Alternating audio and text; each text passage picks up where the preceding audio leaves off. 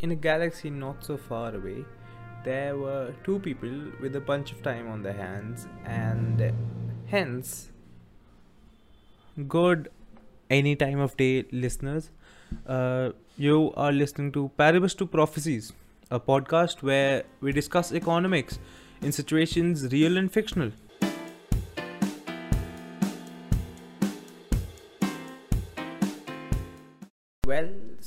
Much for a good theme song. Today we're discussing about the structure of economy of the Star Wars universe before the advent of the Galactic Empire and during the Clone Wars. I am one of your hosts, Akshat Adlakha. Uh, I am Ayush Malik and I am the second host. Yes, we are students. One of us is an economics student and the other is a management student. Uh, I am the economics one. Also, one of us is amazing. Uh, will let you, you decide. Let's start. Uh, what do we, what are we starting with, Ayush? Uh, I would say let's begin with the scale of economy to actually gauge the economy of the universe. So let's start with the basics energy. Many will agree that there exists a very high correlation between energy production and economic output. Uh, previous research examined the relationship between energy consumption and economic output in the G7 countries. The study suggested that there does exist a positive linear relationship between the two. So, while it is difficult to say that the stronger the economy, the more energy consumption, it is easier to say that they go hand in hand. So, when we talk about the Star Wars universe, it is without a doubt that they are harvesting energy millions of times more than Earth. To gauge the scale, we use the Kardashev scale. Now, the Kardashev scale was given by the Soviet astronomer Nikolai Kardashev in 1964. So, the Kardashev scale measures a civilization's level of technological advancement based on the amount of energy it is able to use. Now, I'm sorry to use maths here, but it is based on logarithmic growth. The Kardashev scale distinguishes civilization into three main types. The first is planetary, where a civilization has complete control over the energy of the planet. The second type is stellar, a civilization that can harness the total energy equivalent of an entire star's output. And the third is the galactic, where a civilization can control energy equivalent on the scale of an entire galaxy. Earth on this Kardashev scale would stand to roughly 0.75 after considering ourselves as a sub global culture. Hmm.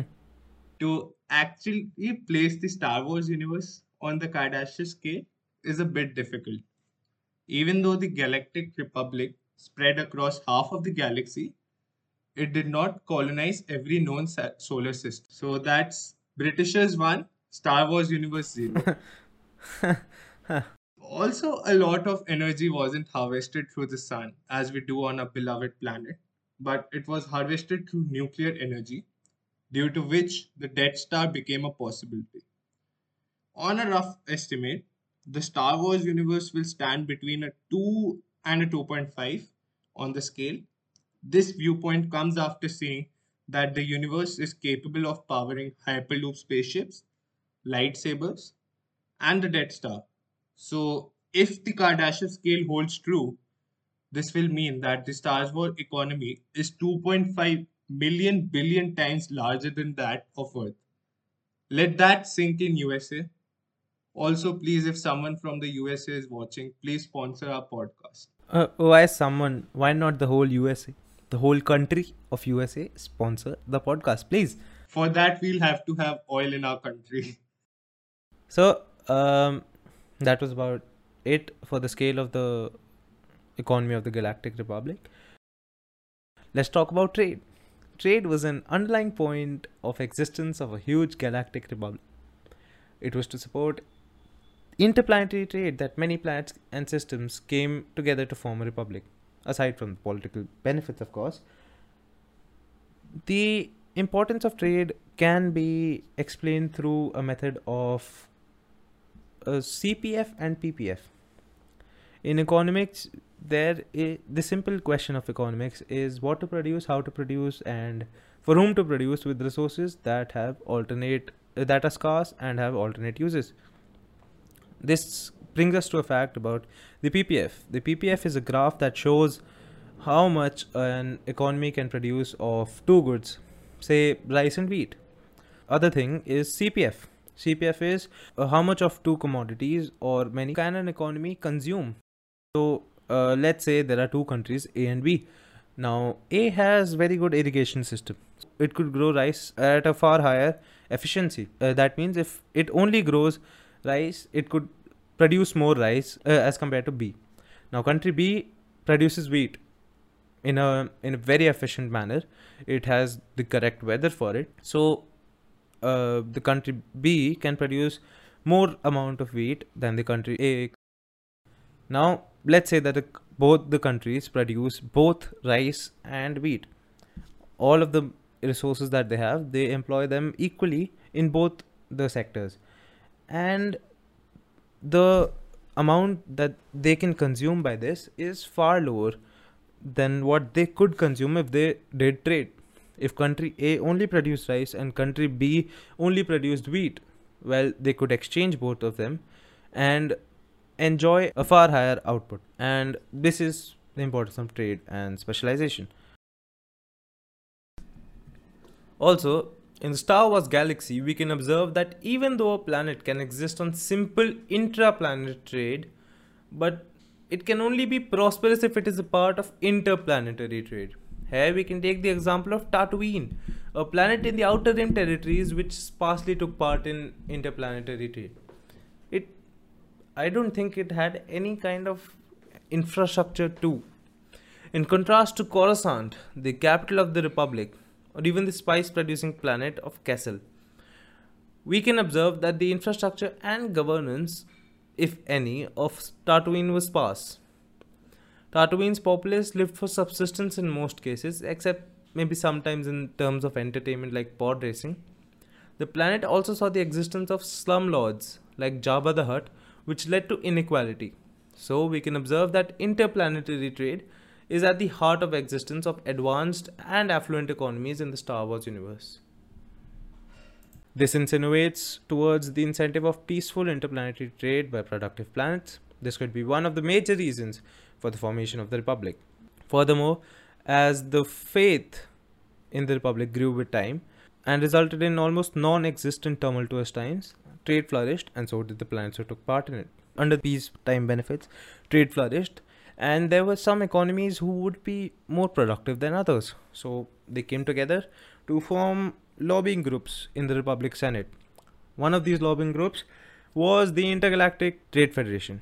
Now, Trade Federation was one of the wealthiest corporate organization in the entire galaxy. Say, uh, from a contemporary example, let's take, let's assume a multi-billionaire in our world. Now, since the economy of Star Wars is 2.5 million billion times the economy of Earth, the our equivalent of our robber baron would be million billion billionaire. Now, say a hundred million billion billionaires came together to uh, form an organization which, which would be a super million billion billionaire. Now, say a hundred super million billion billionaires came together to form super super million billion billionaires.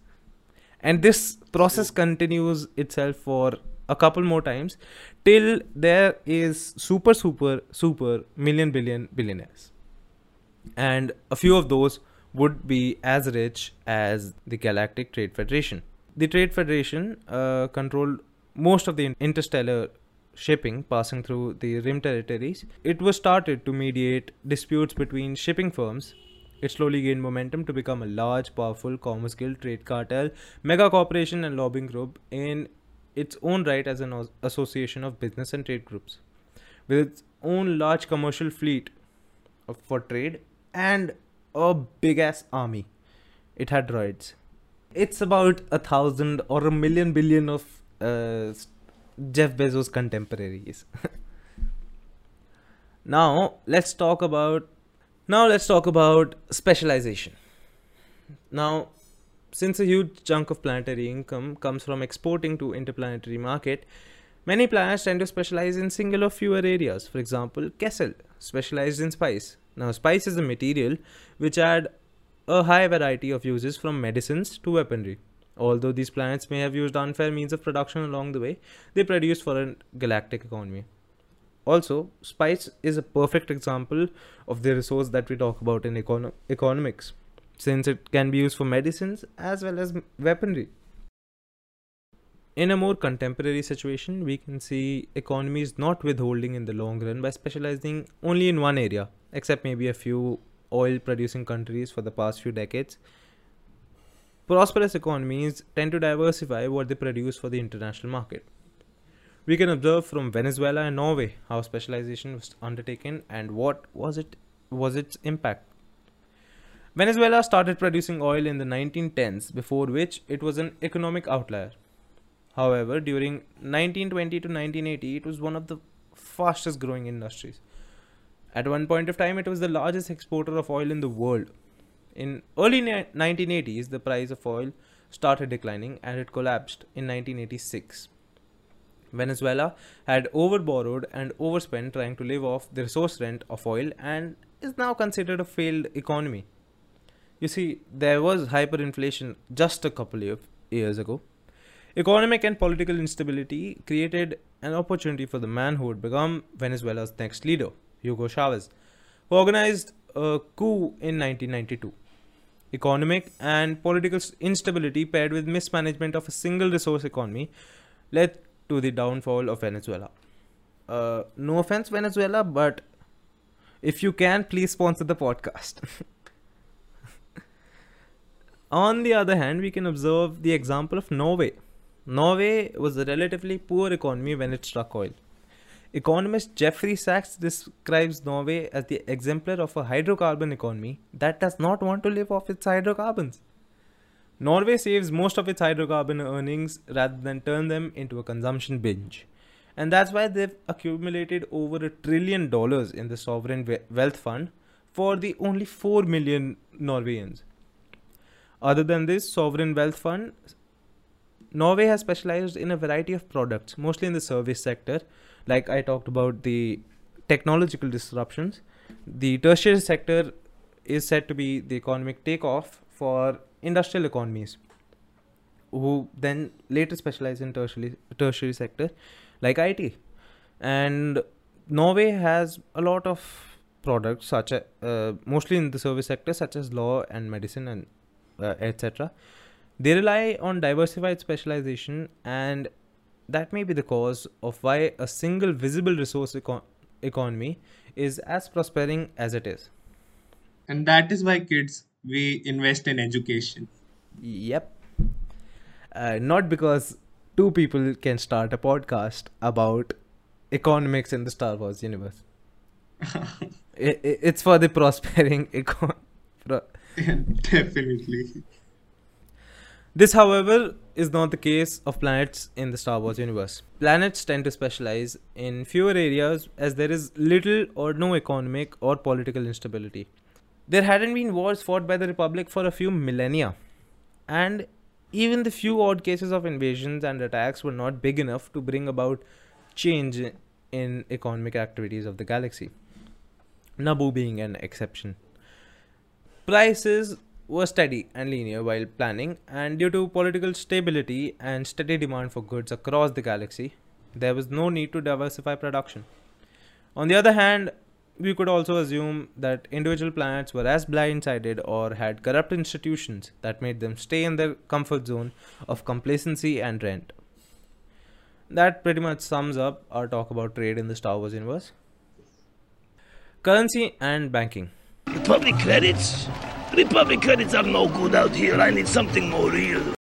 The Galactic Credit Standard was the currency used by the Galactic Republic around the galaxy, and it was also referred to as Republic Dataries, Credits, or CRED, and top secret. Shh, Anakin loves Zumba.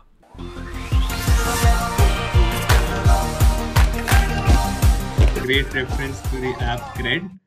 So also Kunal Shah, like if you are listening, please sponsor our podcast. Like please. I don't think he will be listening, uh, but if you are, Please. Now, although there were thousands of currency in the galaxy, the credit was the most widely accepted one, much like the US dollar in the current world. There were many planets in the outer rim, much like Tatooine, where the Republic credit was not accepted. An instance of this we just heard from the Toydarian Watto, who refused to accept Republic credits from Jedi Master Qui Gon. The reason for this reluctance to accept Republic credits may be because of the exclusion of the planets from interplanetary trade. The Republic might put embargoes on a few planets for not conforming to their methods of doing things. We know that slavery was rampant on the planet of Tatooine. This may be the motive for the Republic's behavior towards the planet. This currency was minted by the Intergalactic Banking Clan, the IGBC. They could be considered as a central banking authority to the galaxy or at least the planets in the core of the galaxy, the core planets. Now, the IGBC was autonomous and it was capable of performing all the functions that a central banking authority could do. The IGBC could and did hold assets even in the far reaching parts of galaxy. Although nepotism and corruption existed in this institution, its services were mainly neutral and with the motive of simple profit maximization. It was essentially a bank or a banking sector. It had little or no interference in its operations by the Republic Senate, except when the Senate would regulate it as a legislative authority. That is pretty much it about currency and banking. So let's talk about slavery now. So slavery was a practice and institution. It was actually an institution as big where sentient beings were bought, sold, and held as a property of other sentient beings. Pretty similar to what happened on Earth.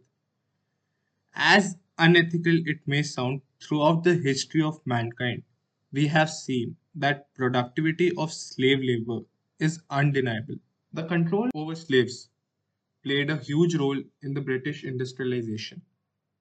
Uh, as we know, a transatlantic slave triangle existed between the Europe, North America, and Africa.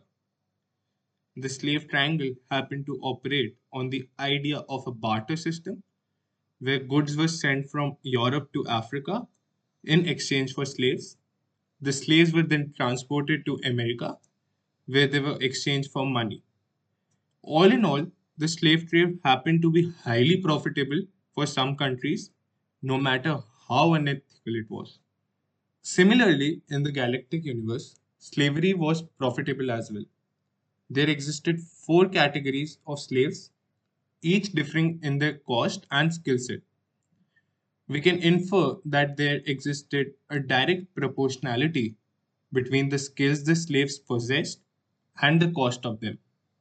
For example, at the bottom, the slave class 4 cost estimates 2000 galactic credits per head. This class was suited for hard labor. The third, category of slaves consisted of unskilled labor who worked as domestic help, uh, and the cost of them could have ranged between 2000 to 4000 galactic credits. The second category consisted of slaves who were considered to possess valuable skills and were even comforted by their masters. Depending on their skill set, uh, they could have been anywhere between 5,000 to 10,000. Infamous class 1 slaves were often used for entertainment purposes. The sole aim of the class 1 slave was to please their master, and they ranged from 14,000 to 30,000 credits. Well, listeners, that brings us to the end of this episode. Tune in next episode where we figure out other aspects of the economy of Star Wars, such as the impact of Clone Wars on the economy and how did the Republic go about financing that war. Finn.